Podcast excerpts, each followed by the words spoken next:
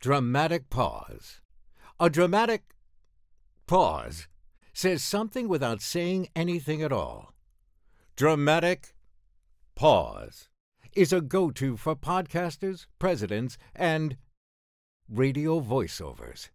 It makes you look really smart, even if you're not. Feet deserve a go to like that. Like Hey Dude shoes. Light, comfy, good to go to. Not long ago, everyone knew that you're either born a boy or girl. Not anymore. The Biden administration is pushing radical gender experiments on children, changing their names, clothes, identities, and bodies. Joe Biden and his left wing allies push boys to take estrogen to appear more feminine. They push girls to take testosterone so they grow facial hair. Biden and progressive leaders promote puberty blockers to keep kids from developing to normal men and women. These drugs can leave you sterile, infertile, impotent. Joe Biden and the new left even promote surgery on teens and young adults, removing breasts and genitals. They want boys in our daughters' bathrooms and sports teams. And now, the Biden administration is planning to issue new rules that would force doctors to prescribe dangerous drugs and worse. Tell Joe Biden and left wing leaders across America hands off our kids. Paid for by America First Legal. Arizona, Colorado, Indiana, Michigan, New Jersey, Tennessee, and Virginia. Listen up. WynnBET is now live in all these states and the excitement of Wynn Las Vegas has finally landed in online sports betting and casino play. From boosted parlays to live in game offs on every major sport, WynnBET gives you the tools to win. Sign up today for your risk free $1,000 sports bet. Download the WynnBET app now or visit WYNNBet.com to start winning. You're listening to the Huddle Up Podcast with Chad Jensen and Zach Kelberman. Join Broncos Country's deep divers at milehighhuddle.com and sound off. And now it's time to drop some knowledge.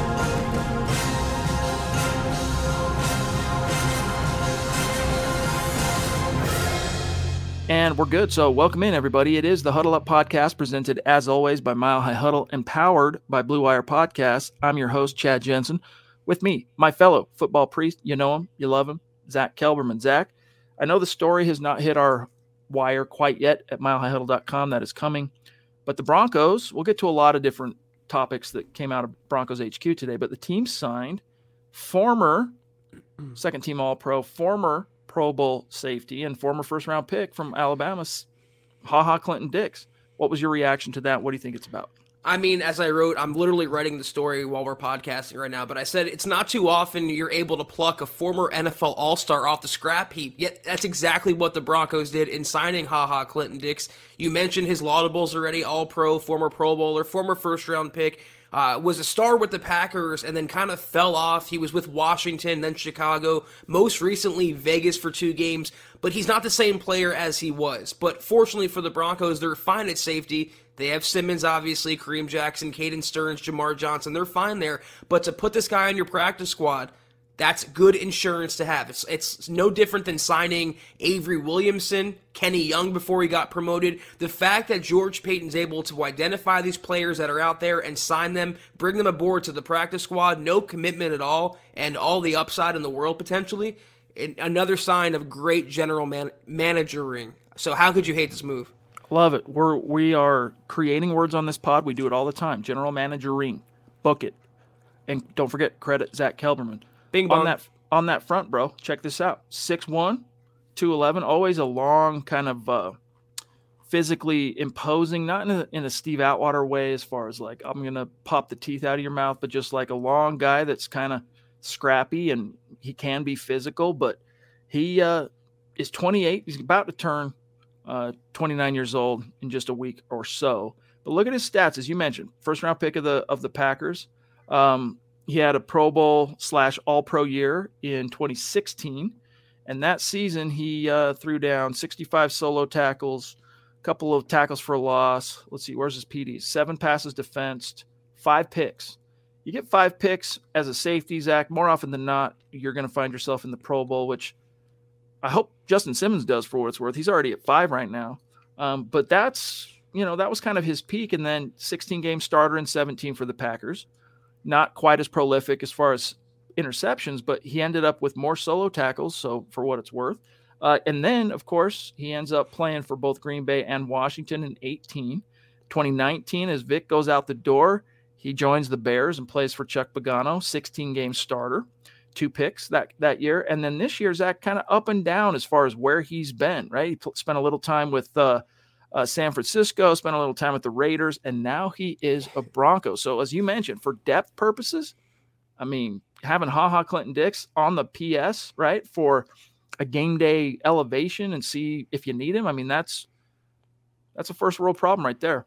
Listen up, Broncos country. TickPick should be your first choice to buy football tickets because they save fans money by never charging any service fees ever. TickPick is the exclusive ticketing partner for the Huddle Up podcast and the Blue Wire Network. Denver Broncos football is finally back, and there's no need to exhaust yourself searching all over the internet to find Broncos tickets anymore because TickPick, that's T I C K P I C K, is the original no fee ticket site and the only one you'll ever need as your go to for all NFL tickets. TickPick got rid of all those awful service fees that the other ticket sites charge, which lets them guarantee the best prices on all of their NFL tickets. Don't believe it? If you can find better prices for the same seats on another ticket site, TickPick will give you 110% of the difference in the purchase price. That's right, guys. When we were searching for tickets for the MHH meet and greet for week three at home, Broncos versus Jets, TickPick had us locked down. So visit tickpick.com slash huddle today and use the promo code huddle to save $10 on your first order of Broncos tickets. Yeah, you mentioned his interceptions and the fact that he made the Pro Bowl. It helps to be a first round pick. If Simmons was a first round pick, he, he would have more, you know, uh, honors and accolades to his name. I would prefer the Broncos funnel whatever snaps they're not going to give Simmons and Kareem Jackson to Caden Sterns. I think he's the future at safety, obviously opposite Simmons. But again, on the practice squad, if anything should come up, he's a veteran. He was pretty bad last year in Cowboys camp. That was one thing that wasn't mentioned on his stats right, right there, but he was with the Cowboys. He was cut before the season. He was looking pretty washed. Again, though, you don't have to rely on him. You're not looking to get the old Ha Ha Clinton Dix or rely on that as an insurance break cl- glass in case of emergency. You could do a lot worse. Guys, as we continue to dive into this topic and say hello to the chat, we got to bring you up to speed on where things stand on the Facebook contest. Of course, our goal as a channel on Facebook is to get to 250,000 stars. And stars, of course, as you know, are like super chats. It's a way for our community to support your favorite podcast host, your favorite podcast, help keep the lights on here at MHH. And when we reach this goal of 250,000 stars, we're going to raffle off a Broncos jersey of the winner's choice. And of course, the only people in the running for that raffle are those who have contributed to the goal. As you can see, we've got about 90,000, just shy of 91 um, in the books, which puts us at about 36% complete to the goal. And as you know, we're today and somewhere between t- uh, right now and about noon tomorrow, we're going to cross the 50% mark of the month. So we're behind the eight ball a little bit. We're going to have to uh, kind of goose it if we're going to hit goal. But here's who's in the running. If you want to see where you stand, who's going to have the most tickets in the raffle right now, Travis Weber on top in the month of December. Love seeing that. Thank you, Travis. Shane, the aviator, at number two. Miguel at three. That's great. Lawrence Rivera at four. Andrew Baker, five. Andrew Lampy, Battle of the Andrews, at five and six. Uh, Peter Middleton at seven, across the pond. Yvonne down in Mexico. Some really interesting news coming out today about Mexico re- relative to the Broncos that we can cover here in a little bit. Uh, Doug Raquel at nine, and Rando up in the Great White North of Alaska at 10. And Randy, your jersey should be coming anytime, my friend. When you get that, be sure to let us uh, let us know and send us a profile pic. But mad props, big love to each and every one of you. We'll update the super chat rankings here in, in just a few minutes. But Zach, you also had a story. There was some news that that broke. Um, now that I mentioned, I can't remember if it was PFF or if it was a different source, but that Teddy Bridgewater is seeking $25 million a year on his next contract. Today he addressed that rumor. What did he say and what was your reaction? Well, it was PFF that had the contract projection, and it seemed like we drummed up that story because no one was talking about his next contract before we, we wrote that story for MHH.com, what PFF predicted. And smartly, before Sunday's game uh, against the Lions, Ben Albright of KOA Radio checked into the situation and he reported that Teddy's looking for $25 million per year, to which Teddy said it's not true, it's false. And then he gave the big canned, cliched, Teddy like response when he said, I'm just here to win football games. My agent, my advisors, they handle all of that. I'm not thinking about that right now. But he made a point to say it's unequivocally false what's out there. I don't know. There's a reason why it was leaked to begin with, though. There's a reason why Albright's been pretty rock solid when he checks into something, and the fact that he heard that, and then what it aligns with PFF. Teddy's in the midst of a career year. He's already thrown for more passing touchdowns than he ever has. He's on pace to set career highs in completions and attempts. He knows he can cash in. He knows he's likely not the future of the Broncos. And as I wrote in my story today, rather than overpaying, which I don't think George Paton will or should do, he'll make him an offer a little below market value, I feel like 10 or 15 million for a one year backup mentor type role. Take it or leave it. You want to come back at that price, great. You don't want to come back, you know, may God be with you and good luck out there. Hey man, go get what the market will bear. If you think you're worth 25 million bucks, you know, um, the league's going to let you know pretty, pretty quick. And I'll be interested to see uh, how many teams tell him no on that front. One more point, Chad. Yeah.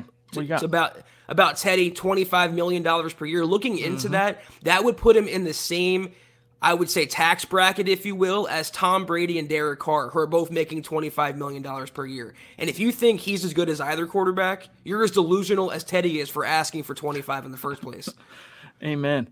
Broncos, for what it's worth, according to MyBookie sports book, minus two and a half. So they're favored by two and a half, which, correct me if I'm wrong on this, Scott. Uh, I'm still learning a lot about you know gambling and numbers, but that's basically a push, right? Like they're throwing up their hands, could go either way. Not really a hard favorite in this game. So the the the Broncos, man, this is a huge opportunity, and I just they don't have anything cinched up. We know this, but Zach, how refreshing it is. I mean, this team has its warts. Don't get me wrong, but how refreshing it is to see this team playing meaningful football, being in the race down the stretch in December. It's it, it's it's cool. Um, Go I ahead and we'll grab Christian. I mean, it's cool, but like, is that really the standard we should be Uh, striving for? Is that what Pat Bowlen laid out? Is that really the best the Broncos can do? You know, Chad, we agree on the the coaching and the quarterbacking, of course, but we both realize this team is a lot more talented than the record indicates. It's a shame that still five years after Peyton Manning, six years now, technically, we're still talking about playing meaningful December football as that should be the barometer to achieve. That, that's how bad it's been. Christian with the first super chat of the night. Thank you, my friend. In enemy territory, by the way, in Vegas. He says, not Broncos related, but did you see the report of Josh Lambo speaking up yeah. about Urban Meyer yeah. straight up kicking him just for missing field goals? Now, as Zach, you know, and Scott knows before we went live, I've had a pretty uh, tumultuous 24 hours. So I haven't been as uh, on top of the wire as I might normally be. What? Tell me about this. Well, you know, I'm st- at first with all these Urban Meyer hit pieces coming out, him calling his coaching staff losers in a team meeting. I thought there may be just fake news to an extent, but the more and more that comes out where there's smoke, there's fire. And I think he's a former Jaguars kicker now, Josh Lambo. He said in an interview, I think it was during training camp, this happened where he was attempting a field goal and Urban Meyer came up and kicked him uh, in the leg and he put it as a five out of ten in terms of like intensity for the kick. And wow. he goes, he goes to Urban apparently, don't you ever effing kick me again. And Urban Meyer says, I'm the head ball coach. I'll do whatever the F I want. So kind of gives you insight into how he's trying to run the Jaguars organization. He's a far cry from Columbus. This is not college anymore, and I think he's in way over his head. Yeah, there's a big difference, and this is something uh, you know that a lot of college coaches, prolific college coaches trying to make the jump to the pros, takes them sometimes a while to really have this dawn on them that you're going from coaching kids who are fresh out of mom and dad's basement to grown ass men that make millions of dollars, families to feed, all that.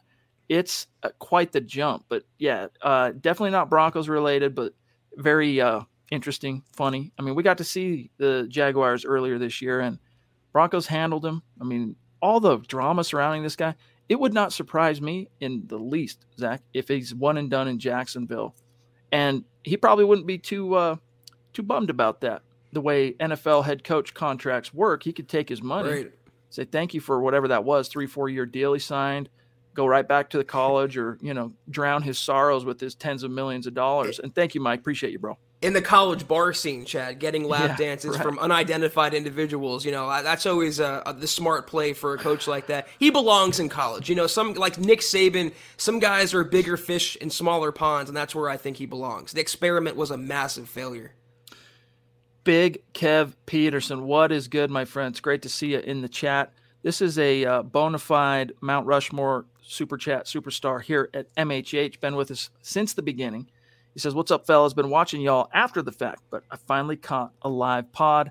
Hashtag love, dude. Love right back at you. And also, uh, condolences on Duke because I know you and Duke were uh, close buddies as well. So hope you're hanging in there, my friend, and great to have you in the stream. Thanks, KP. Uh, we got George Fox also wishing a Merry Christmas to all of Broncos country and all of the MHH hosts. Rad. Thank you, buddy. Merry Christmas to you as well. Yes. And we got Michaela jumping in. 999 Super, the Duchess, as always, gracing us with her presence. Thank you, Michaela. Hope you're having a great Wednesday and you're getting ready for the holiday season. In the spirit, she goes, I will pay Teddy what I find in my couch. Probably a little less than 25 million, wouldn't you say, Chad? I don't know. She's a baller. You know, we Sure. we got to spend a good part of an afternoon with her a few couple two months back, and uh, wouldn't surprise me. You know, she's a she's a shot caller. She's a string puller. Wouldn't surprise me if you got that kind of lettuce just kind of floating around in the old couch. Appreciate you, Michaela, as always. Uh, Andrew Baker, good to see you, buddy. He says, just showing some love. I like Scott's take, though. If we keep Vic, will he fire some of his people? Hashtag MHH and Denver Broncos for life.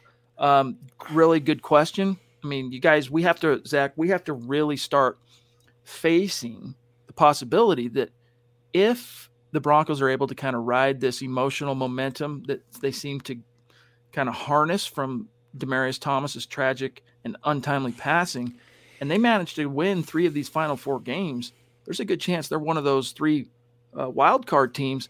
And if Vic gets to the playoffs, even if they get bounced in like resounding fashion in the first round, I think he's coming back. So we have to face that distinct possibility. Long row left to hoe. Don't get me wrong. I mean, a lot can happen between now and the close of the season, but if they keep him, how could you, Vic Fangio? It's one thing to say, look, I'm not going to fire Tom McMahon, the special teams coordinator, in the middle of the season. That's not my style, whatever. Or Pat Shurmur. He's not going to fire Pat Shurmur, by the way. But Tom McMahon, as an example, I mean, at a certain point, something's got to give.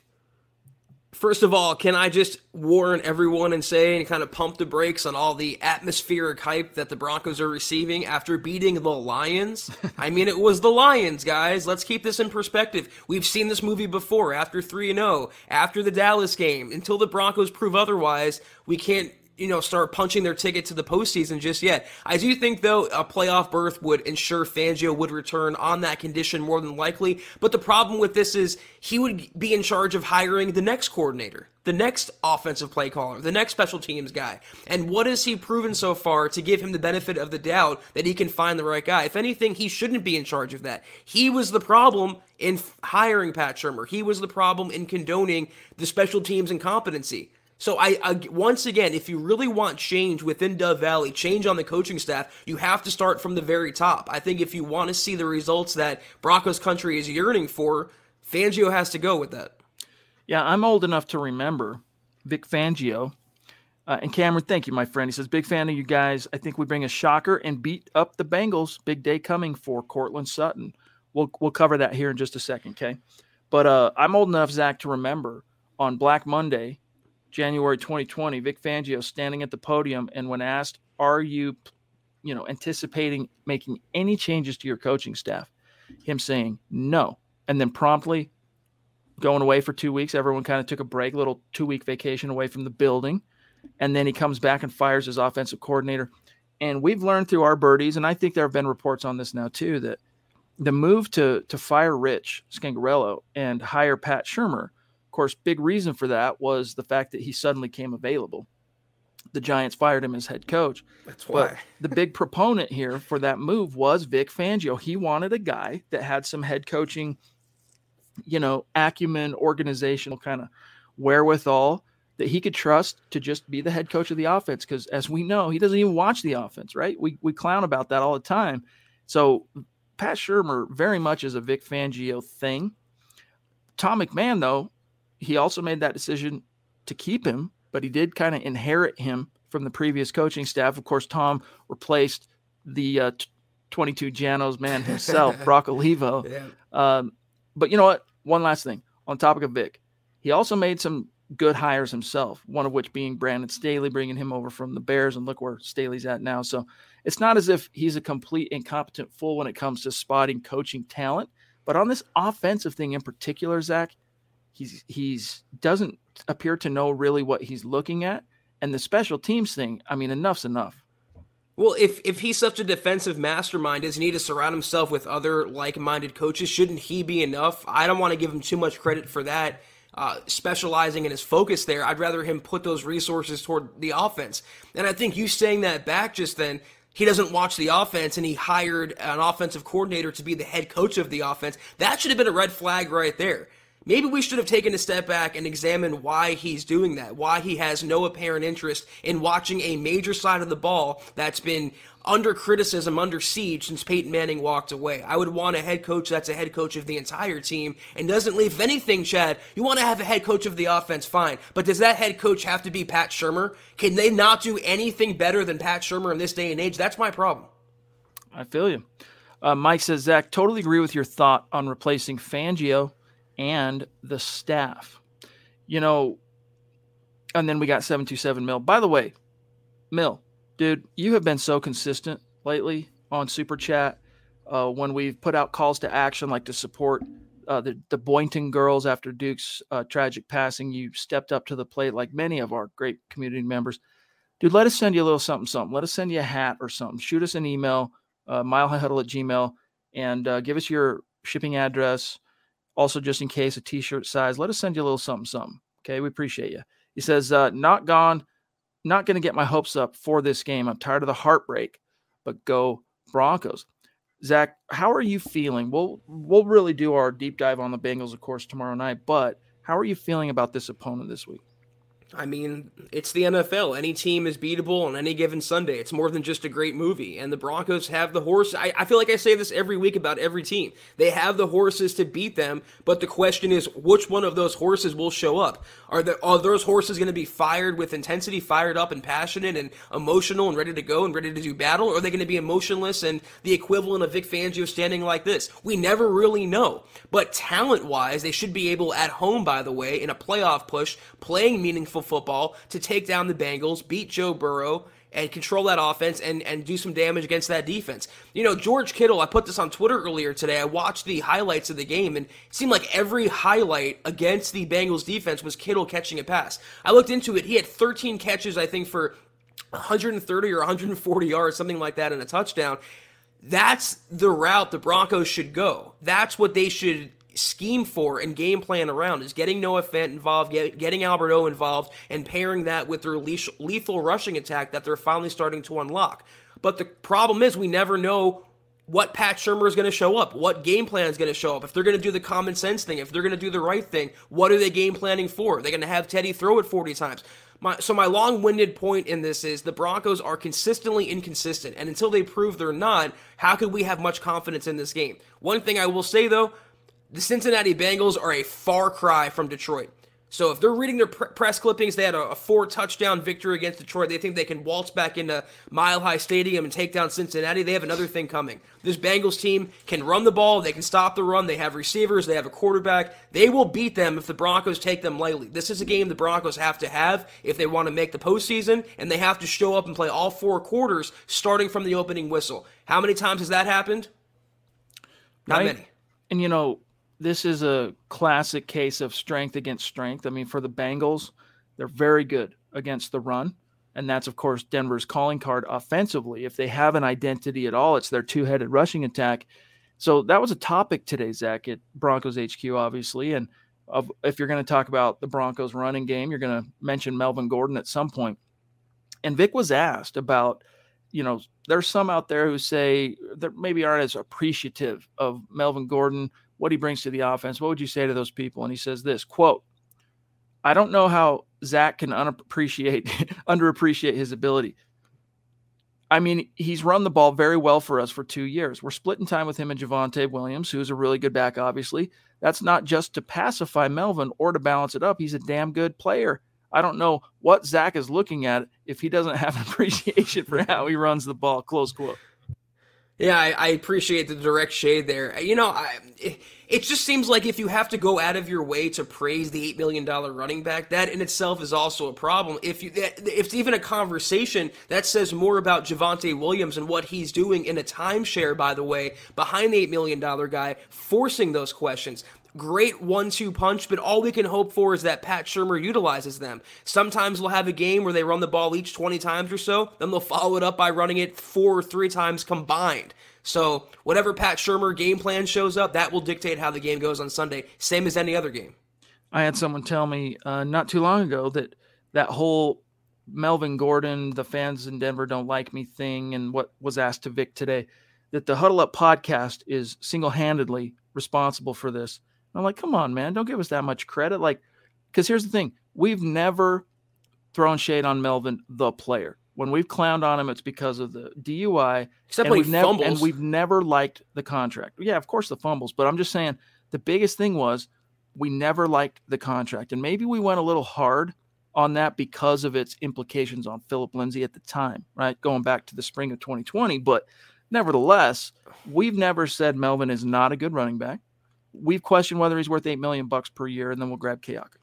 Jed, I mean, I don't. Looking back, I don't really regret. I don't know about you criticizing the contract when he's up there with the likes of the Derrick Henrys and the Nick Chubbs and the Ezekiel Elliott's, is he really one of those guys? Is he a great, not good running back? No, I think it's the other way around. I think he's a good but not great running back. So again, I don't have a problem with him personally. I don't hate the running back. I just hate the contract and I hate sometimes the snaps and the opportunity it takes away from Javonte Williams' development. That's all.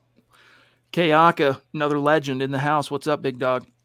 He says a closed mouth doesn't get fed. You can't blame the guy for asking. I just hope that he gets that contract elsewhere. Yeah, it's like what I tell my kids, all right, my sons, my daughter, I say, look, you know, never hurts to ask.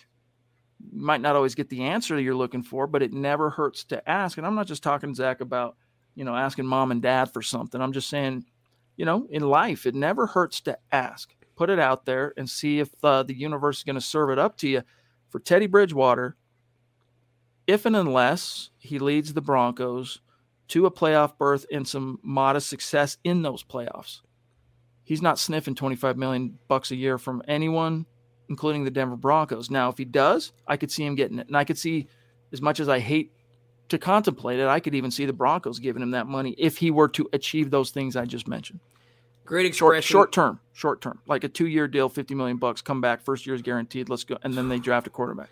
I can't stomach that. I'm sorry. 25 million bucks to, for a potential backup, and that backup is Teddy Bridgewater, not even a, a, dynamic backup. Closed mouth doesn't get fed. Squeaky wheel doesn't get, you know, gets the grease or doesn't get the grease. That applies to Bridgewater as well. But that wheel is closer to falling apart than it is getting the grease in Bridgewater's case. He's not going to, like you said, sniff anywhere near 25 million. I would say more realistic is 12 or 15 million, and even that is is questionable. Yeah, Ronnie wants to know was uh, Ha Ha a good pickup? Ronnie, you demand, by the way. He's a solid. Oh crap, we need a guy pickup. If you can sign a guy in week 15 to your practice squad that's a former first round pick and under 30, all right. Um, I think Zach, as an example, he's got more juice than the last Alabama safety they they signed off the scrap heap in Mark Barron, right? Safety slash dimebacker. Ha Ha Clinton Dix, I think, has a little bit more juice a little bit more life left in his career than Barron did when the Broncos signed him. And remember, when they signed Barron, they paid him some money, man. And he, I think he appeared in one or two games. He just hit that hamstring. He couldn't stay on the field. He couldn't stay healthy from training camp on. Uh, but Mike Reno, Teddy has been told by Fangio that he is as good as Tom Brady. So why not ask for comparable money? Yeah, in so many ways, right? When you get compared to an all-time great, you can't help but kind of start comparing yourself to that and, and maybe even buying into the hype a little bit, whether it's true or completely delusional as this particular one was. I mean, some some Broncos fans are using the Broncos record right now and the fact like you said they're playing meaningful December football whatever that's supposed to mean and the fact that he hasn't committed as many turnovers or turnover worthy plays as Drew Lock or the years past. But why are we celebrating that? Isn't what that what he was supposed to offer? I mean isn't that what he was supposed to bring is stability? Why is that suddenly a dunking point for his uh, supporters? I'll, I'll never understand the dichotomy in the Broncos fan base. Here we have Mohamed Badri. What's going on, big dog? He's got a uh, tribute to DT now in his YouTube uh, profile pic. It's great to see you, my friend. Another Mount Rushmore superstar here at MHH. And he says, Good evening, rock stars. Right back at you. Hope uh, baby Malik's doing well, my friend. Uh, Travis Weber jumping in, leading the board on Facebook in the month of December. Appreciate you, Travis. He says, Good evening, Chad, Zach, Broncos Country. I saw that Denver signed Clinton Dix to the practice squad. Is there something going on with the secondary? No, but you know, you can infer that, and it's possible. One thing, for example, that Vic Fangio uh, revealed when he was explaining why during his victory speech after the Lions game, he gave a game ball to Kareem Jackson, who didn't have a particularly prolific day, right? It's not like he made some like game. He clinching. loves him some he, Kareem Jackson. Oh, dude, he loves Kareem. But when he was asked about why is did you say Kareem Jackson is one of your favorite all time players, and that whole explanation, we learned within that explanation that Kareem has been nursing a painful and kind of just like nagging shoulder, and that the one play in particular that Fangio highlighted, where he just came flying out of the freaking blue and stopped a play from um, I think it was on a third down from moving the chains. And when Vic saw him lay that hit, uh, he was like, uh, with the shoulder that has been bugging him, he's like, I don't think he's getting up from that. And he did. And that, of course, earned him even more props and whatnot.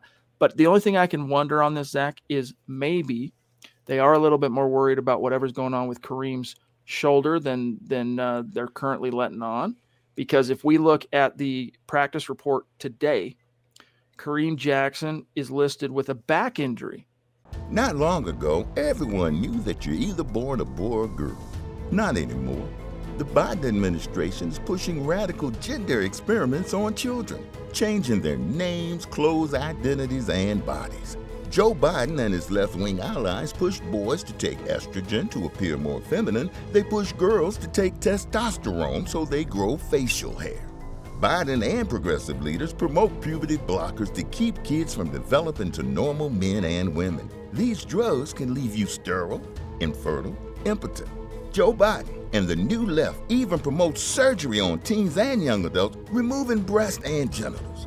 They want boys in our daughters' bathrooms and sports teams. And now, the Biden administration is planning to issue new rules that would force doctors to prescribe dangerous drugs and worse.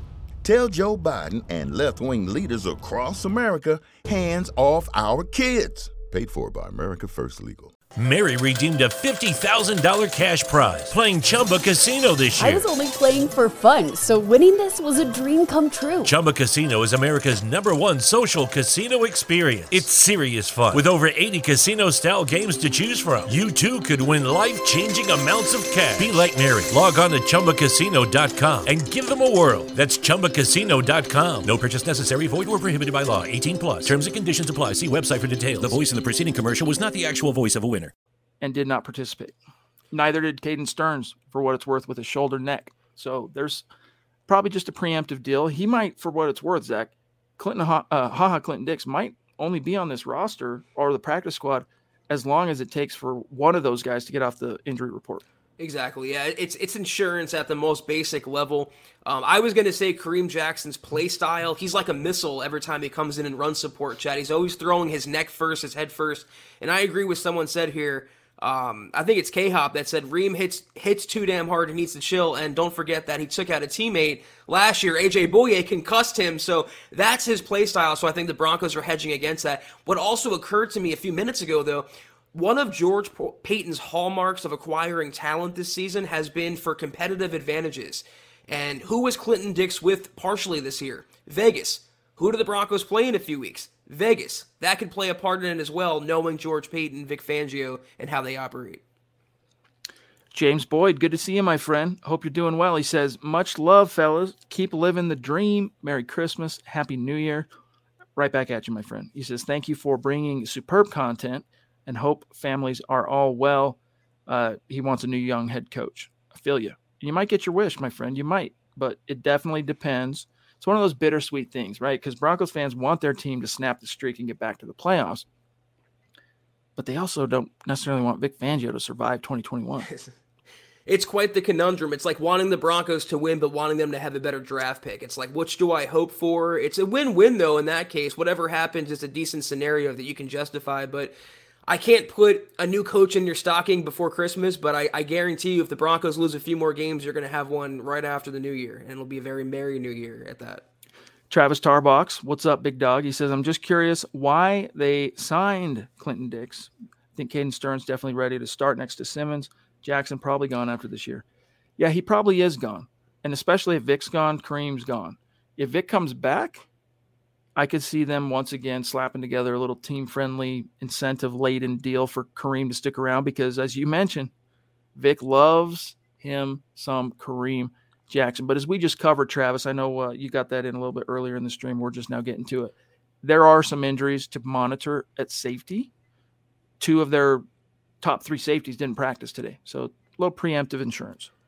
You know, and I don't think Vic Fangio or the coaching staff really trust Jamar Johnson yet. I mean, he was kind of behind the eight ball as a rookie, and he never caught up to the level that Caden Sterns is at. But I think I figured out why they picked up Ha Ha, and uh, Twitter can thank me. It's because this is confirmed now. They will be going after Aaron Rodgers. there you go.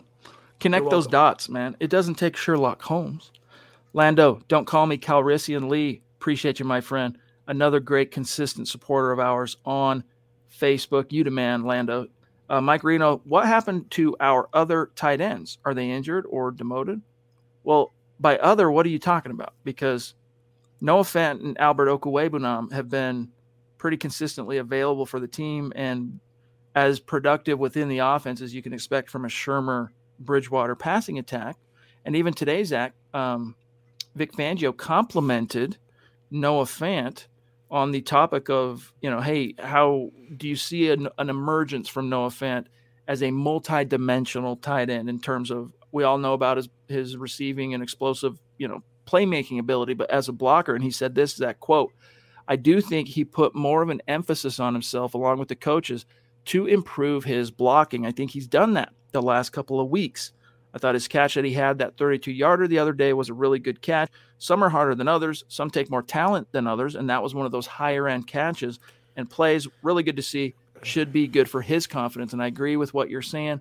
And I do think Noah Fant has emerged as a multi dimensional tight end.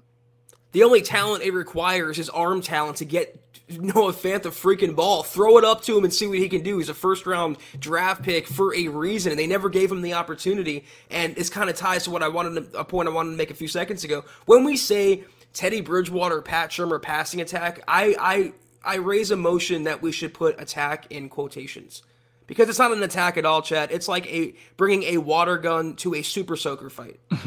right. Hey, Clayton, shout out to you. Good to see you, buddy. Um, okay, Travis. Also, what happened to Jamar Johnson? Well, similar to Baron Browning, at a very inopportune time in training camp, he got. I'm trying to remember the exact um, timeline, but he he got hurt, and then I want to say he ended up on the CV list. Didn't end up playing as much as you would hope that he would in the three preseason games, and then along the way, Zach, we see Caden Sterns like right out of the gates pop, you know? And so he's just been stuck behind the number three safety, which is Caden Sterns, And in fact, I would hazard to, to say Jamar Johnson's probably number five because PJ Locke, I think, is a little more trusted right now by the coaches than Jamar. And a big reason for that, I mean, Jamar Johnson's got some serious ball hawk chops, and I can't wait till, you know, or I hope I, I hope he gets an opportunity to eventually be good enough to show that ball hawking acumen to, to Broncos fans, but um, you got to wonder why he can't outplay PJ Locke. But a lot of that it's attributed to, in my opinion, the rookie learning curve and some of that bad luck he got this summer with when, he got hurt.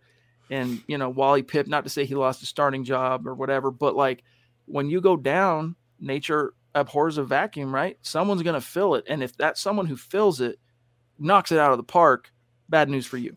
Nature versus nurture, Lodge. Nature always wins. That's right. and that's you know the thing about PJ Locke is I think Fangio likes him for his. He's been a player that's been hanging around the Broncos under Vic Fangio, and there's a lock on the Broncos roster that Vic Fangio does like.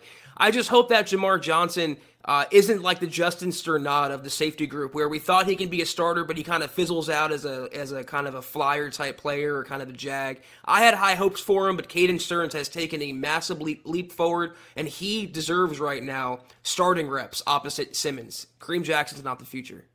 Shout out to Michael. Good to see you, my friend, down in Tucson. Appreciate you. Um, I, for what it's worth, I haven't given up on Justin Strnad. I think he. You got to keep in mind he went from basically having to redshirt his rookie year. He got hurt like two days into training camp as a rookie in the pandemic training camp, right? So they had coaches didn't even meet any of these guys, talking rookies, let alone see a single player until day one of training camp. Like August was when they met them for the first time. And then to get hurt two or three days into training camp. So he's got the wrist and he sits on, pardon me, the bench all of 2020 and then 2021, it's basically Zach, his rookie year, right? And he goes from instead of being worked into the rotation and kind of learning as he goes, Josey Jewell goes down and they, they think, hey, he's our next most experienced guy in Vic's system because of how long he's been in the playbook. He's been in the playbook over a year now. That's who we're going to play. Turns out he just wasn't ready. And I think there's a chance he can still bounce back from that, but he was so not good. I don't want to say he was so bad, but he was so underwhelming that it does give me Zach cause to worry that maybe he's not going to live up to some of that hype of him being a big time draft steal last year. Well, you have to also figure this was essentially his rookie season after missing all of last year, and that was enough to take on for him. But also, he was penciled in to be maybe the ILB three, and he was he found himself as the ILB one when the linebacker started going down. He was never cut out for that. It was a lot to put on him. And the fact that the Broncos linebackers still to this day are not getting much production from the defensive line, not named Dre'Mont Jones. If they were to do more work up front, I think the inside linebackers would have an easier time. Shout out to Ivan, as you guys heard me mention at the top of the show, down in Mexico. He says, Hey guys, today the NFL awarded Mexico as part of the NFL's International Home Marketing Area Initiative. Now, Mexico officially is Broncos country. Here's what he is uh, talking about there. Whoops, I, I closed the wrong thing here. Bear with me one second. Um, so let me just read this. Broncos have been awarded as uh, an international home market area in Mexico, the NFL announced. In earning the IHMA bid, the Broncos will have access to marketing, fan engagement, and commercialization within Mexico as part of an important long term strategic effort to build their global brand while driving NFL fan growth internationally. As part of that program, teams will have access to international markets for at least a five year term, during which a club will have rights to pursue activities in that international market that are consistent with what they can do in their domestic HMA. The Broncos can begin activating in Mexico January 1st. And then here is what look at this. Look at who's the top here. The first quote. Senior Vice President of Strategy, Brittany Bowlen says, quote, and perhaps future owner, we'll see. With the help of Joe Ellis, Marisol Villagomez, and so many others, an authentic and expansive effort was made to highlight why the Broncos were deserving of this bid. The Broncos have a very passionate and well established fan base in Mexico and we are thrilled with the opportunity to expand our outreach in that region to bring our uh, I'm going to botch that. I'm just going to say fans, all right, closer to Broncos country. And you know what, Zach? In our analytics, we see it. There are a lot of Broncos fans in Mexico. We we say this all the time. Broncos country, not a geographic location, it's a state of being. It's wherever you are. But it also goes, you know, there's a higher concentration of Broncos fans in Colorado and the greater Rocky Mountain area, and there is a high concentration of Broncos fans in Mexico. We see it in our analytics, both in the articles and the podcasts that are, are watched and listened to. Yeah, in terms of the Broncos getting a game there, I'm kind of apathetic, you know, one way or the other. It'd be kind of interesting to see the international series play out, including Denver.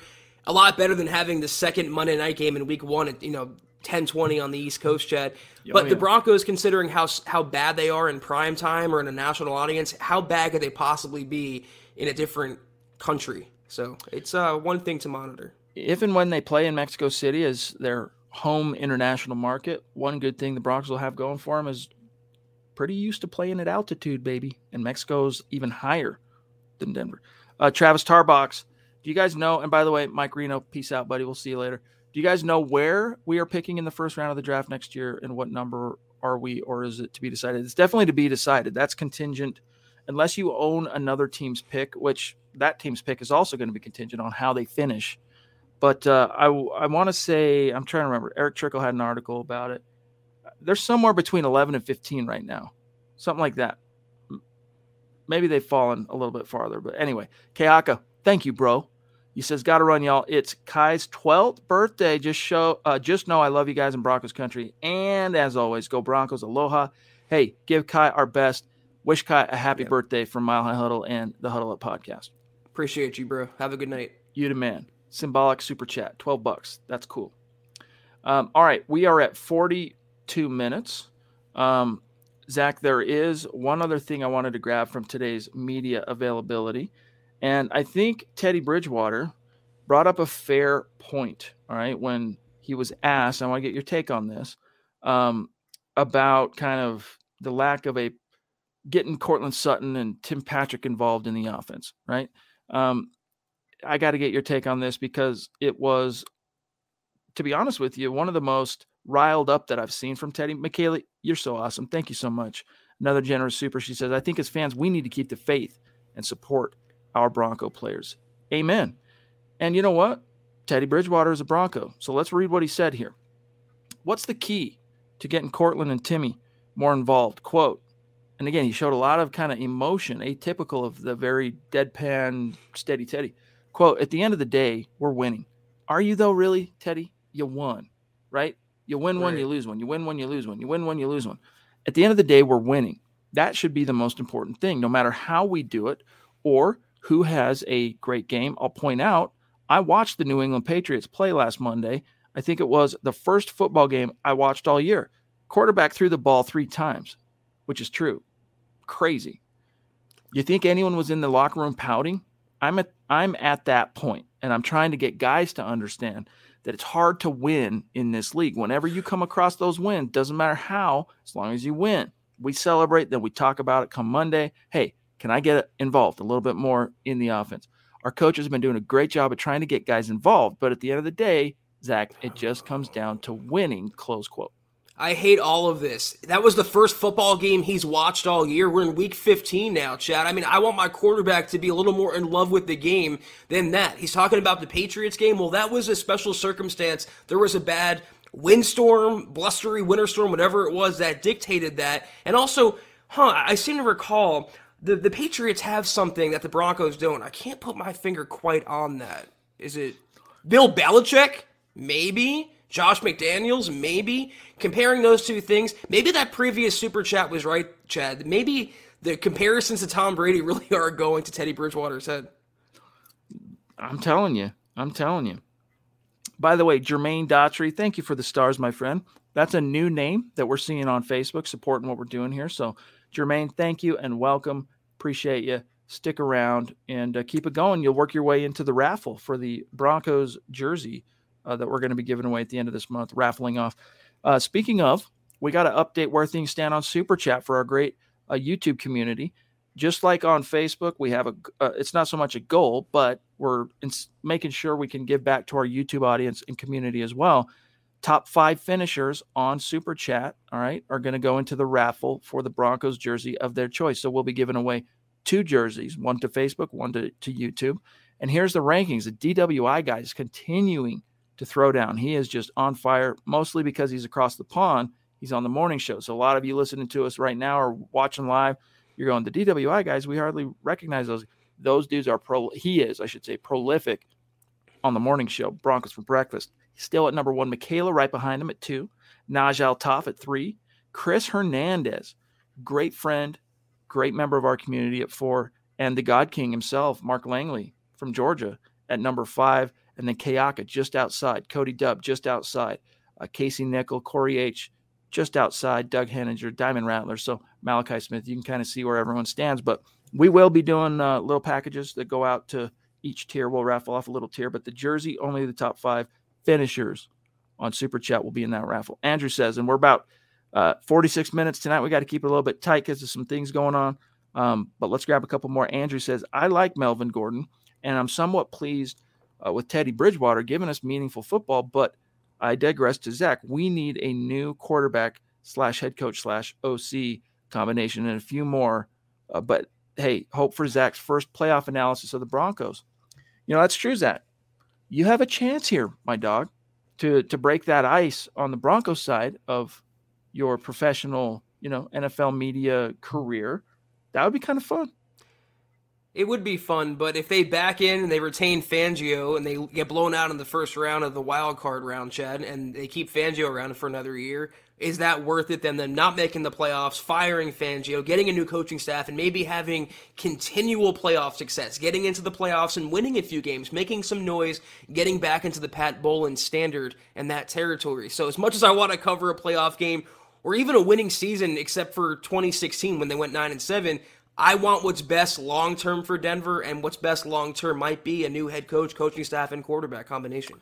Hey, Albert, appreciate you, my friend. One of our great uh, paying subscribers, supporters on Facebook, who said that a great report from Erick Trickel this afternoon, who was reacting, Zach, to the story of what Teddy Bridgewater had to say about his rumors. Um, if you guys want access to that VIP premium podcast content, just become a supporter on Facebook go to our page, facebook.com slash mile high huddle, big blue button at the top. Uh, I think it's five bucks a month. You're in like Flint helps keep the lights on, and you get access to those shows that no one else does for now. So, Albert, appreciate you. Uh, Scott, I cut one off that you were throwing on though, right when I, I flashed. There we go. Travis, uh, Tarbox says all the mock drafts I've seen have us drafting Liberty quarterback Malik Willis in the first round. Any thoughts? Yeah, in fact, today, Zach, uh, Luke Patterson had a, an article for us, kind of reacting to Todd McShay's latest mock. I don't know if it was his first mock of the 2022 draft or not, but he had the Broncos taking Willis in the first round. What are your thoughts on Malik Willis as a prospect, as a first round caliber prospect for this team? We're going to get so many questions about this between now and April, and I'm going to have until they make a decision and we know for sure my, my answer is always going to be who's the coordinator? Who's the head coach? I mean, who's going to be in charge of that quarterback? If it's Pat Shurmur, I don't want a quarterback. Lest, you know, least of all, Malik Willis, who needs a lot of uh, elite refinement. He needs a lot of good coaching development under his wing. And that's what the Broncos don't have right now. Kenny Pickett is my guy that's climbing up my draft boards. He might not be the highest floor guy, but I think he might be one of the higher ceiling guys. Um, I've seen comparisons to Herbert. I saw one AFC exec compare him to a better version of Johnny Manziel, which I don't really agree with. I think two different play styles completely, but there's so many quarterbacks the Broncos can go with. None of it will matter though if they don't have the right coaches to develop them. We saw this play out the last four years. So uh, Malik Willis is one guy in the mix for sure. I like Kenny Pickett personally.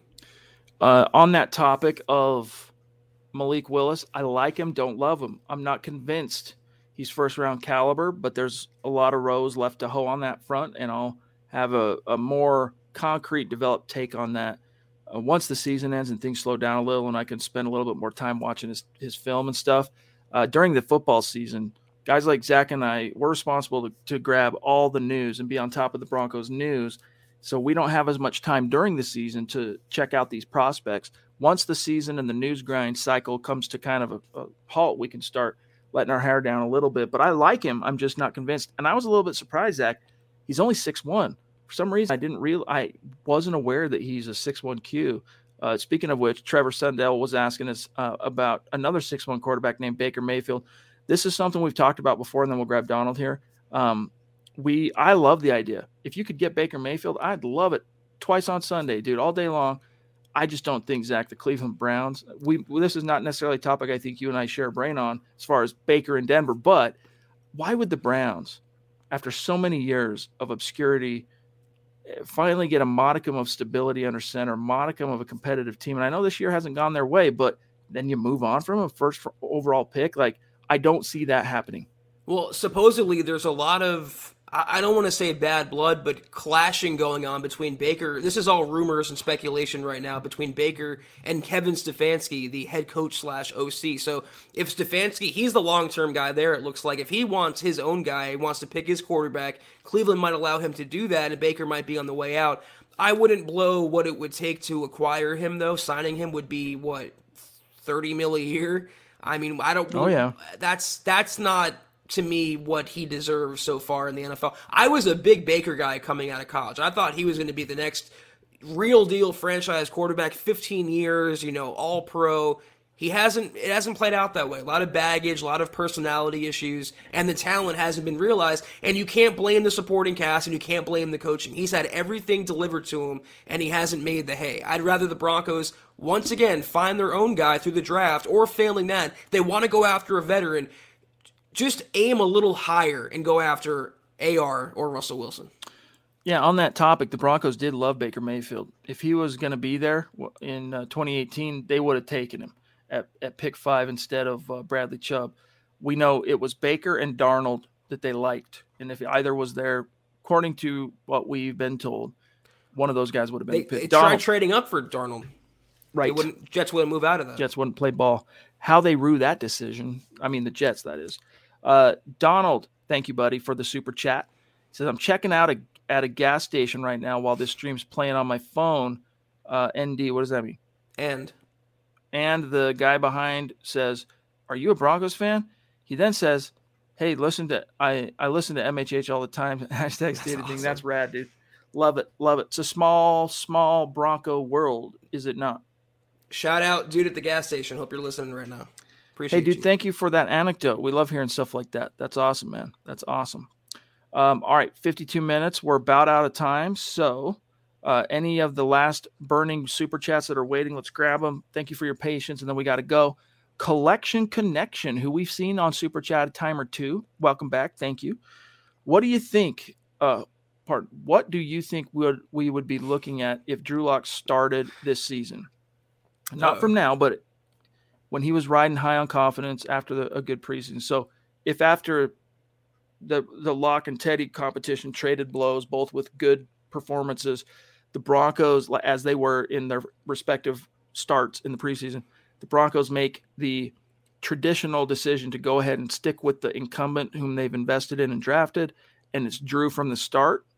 What what would your answer be? Well, this is such a, a hot button question, and uh, I know we're gonna step in some crap for giving our answers here, but I don't care. Like usual, there's there's some good and bad with starting Lock. First of all, if you started Drew Lock, you'd still have KJ Hamler because Teddy Bridgewater got him injured. With a hospital ball, you'd have your deep threat. I don't think you would run the ball as many times though. I don't think you'd be forced to run the ball and find out how good Melvin Gordon can be or Javonte Williams can be. Um, and I also don't think that Pat Shurmur, and as we saw last year, would tailor the offense to Drew Lock's strengths. He, he wouldn't throw deep balls. He doesn't uncork the offense. He doesn't run anything creative, anything down the field. Everything's a check down. So as we've come to find out in hindsight, compared to August or the preceding months, Teddy Bridgewater is the perfect quarterback for Pat Shurmur, and Drew is not. So here's the problem. We could sit here and speculate I think if the Broncos would have stayed a little bit more patient with Drew, they could have seen something close to, as far as the record stands, something close to where they're at now, if not even a little bit better. But I know it was never meant to be because when the Broncos brought Teddy here, they postured it as, hey, we're going to let them compete. Chips are going to fall how they're going to fall. We'll pick the guy that gives us the best chance. Meanwhile, they were all, they wanted Teddy. It was going to be Teddy, barring some kind of collapse on Teddy's part. And so I know that in that world, if Drew would have just his performance, if it would have been just so undeniable, Zach, and he gets the start, they can't quite go to Teddy, they can't sell it. It would have been, you know, one one game losing streak, two at the most. He's getting pulled, and you're not seeing him again anyway. Like they moved on from Drew long before the decision, uh, in my opinion, Zach. Well, what just occurred to me, and I think it's true, is that Drew Lock never had a chance of winning the job. The only opportunity was for Teddy Bridgewater to lose the job. They were, Yep. like you said, they were framing it to always go with Teddy. And to the last, I think it was CC with that super about uh, the hospital ball. Yeah, knee injuries are a freak occurrence, but that knee injury happened as a direct result of the ball that Teddy threw, and it wasn't a one-time thing. He's been throwing hospital balls all season. He threw one against the Lions. That's just what he does because he doesn't have the arm strength like Lock to make those tough throws to the sideline or get the ball out there before a defender closes in. You can be a Teddy Bridgewater fan, CC, but you have to call it like it is. All right, Scott, are there any more that we haven't grabbed? Okay. Guys, thank you so much for another fun conversation here, breaking down your Denver Broncos. It's our Denver Broncos, isn't it? Um, Zach, if you wouldn't mind getting us out here, I'm going to pull up Facebook, see how we finish there, and shout some people out. This was the Huddle Up Pod. I hope you guys enjoy the rest of your evening, and thank you all for tuning in with us. We're off until tomorrow night for the Mile High Mailbag Week 15 and the breakdown of the Broncos Bengals game. In the meantime, until we see you guys next, follow us on Twitter at Huddle Up Pod. You can follow the main account for all your Broncos news, analysis, rumors, film breakdowns, transactions, and more at Mile High Huddle. You can follow Chad on Twitter at Chad and Jensen. You can follow myself at Kelberman NFL. Follow Scott on Twitter at Scout Kennedy. And if you haven't, go to huddleuppod.com and get yourself a hat just like Chad's wearing. Get yourself a football priest beanie. Not a football priest, but a Huddle Up Pod uh, beanie. Broncos for breakfast beanie. That's a hard sentence to say. Brand new in the store, right off the presses, available right now, huddleuppod.com. And if you haven't, go to facebook.com slash mile high huddle. Hit that big blue button. Chad mentioned Trickel Zone with Erick. We also have Kelberman's Corner with yours truly and Broncos Book Club with Chad each and every week. VIP programming, five bucks a month, worth every penny. I promise you that. And facebook.com slash mile high huddle pod. Like that page. Follow that page. If you haven't already, go to Apple Podcasts and leave your football priest a five star review for a chance to win maybe a beanie each and every month. But if you can't do any of those things, do these three things subscribe, like, and share. It takes a few seconds and helps us reach more Broncos fans just like you. Yes, indeed. And by the way, for the Broncos um, book club gang that are reading along with me, we're reading uh, Slow Getting Up by Nate Jackson. We had to cancel uh, Saturday's episode because Christmas, it was my birthday, things were going on. I was just tied up with family the entire day. But uh, it's coming back this Saturday, all right, noon Mountain Time. So let not your heart be troubled. We're to grab, I want to show you guys uh, the, the top finishers on Facebook, but it's being a little bit slow. So bear with me just for a second here, and it should pull up. Okay, there we go. And let me just blow it up so you guys can see here. And we'll do the you'll share screen, and then we got to dip on out. But shout out to these supporters on Facebook. Here's how you finish tonight Andrew Baker on top, followed by Mike Reno, Yvonne, Jermaine, what's going on? Travis Tarbox.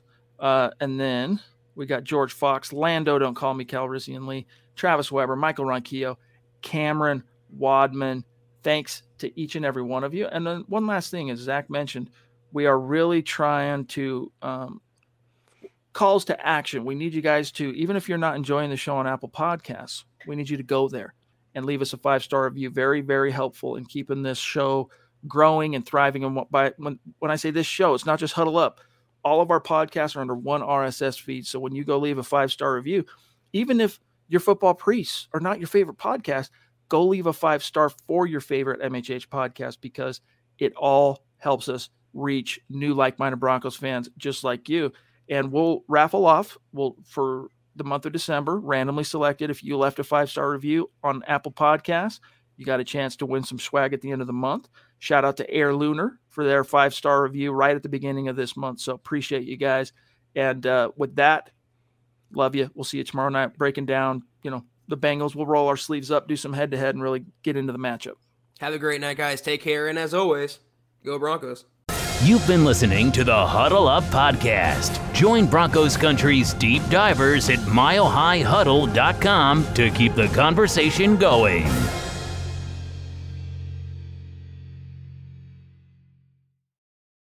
Not long ago, everyone knew that you're either born a boy or girl. Not anymore. The Biden administration is pushing radical gender experiments on children, changing their names, clothes, identities, and bodies. Joe Biden and his left wing allies push boys to take estrogen to appear more feminine. They push girls to take testosterone so they grow facial hair. Biden and progressive leaders promote puberty blockers to keep kids from developing to normal men and women. These drugs can leave you sterile, infertile, impotent. Joe Biden and the new left even promote surgery on teens and young adults, removing breasts and genitals. They want boys in our daughters' bathrooms and sports teams. And now, the Biden administration is planning to issue new rules that would force doctors to prescribe dangerous drugs and worse. Tell Joe Biden and left wing leaders across America hands off our kids. Paid for by America First Legal. Mary redeemed a $50,000 cash prize playing Chumba Casino this year. I was only playing for fun, so winning this was a dream come true. Chumba Casino is America's number one social casino experience. It's serious fun. With over 80 casino style games to choose from, you too could win life changing amounts of cash. Be like Mary. Log on to chumbacasino.com and give them a whirl. That's chumbacasino.com. No purchase necessary, void or prohibited by law. 18 plus. Terms and conditions apply. See website for details. The voice in the preceding commercial was not the actual voice of a winner.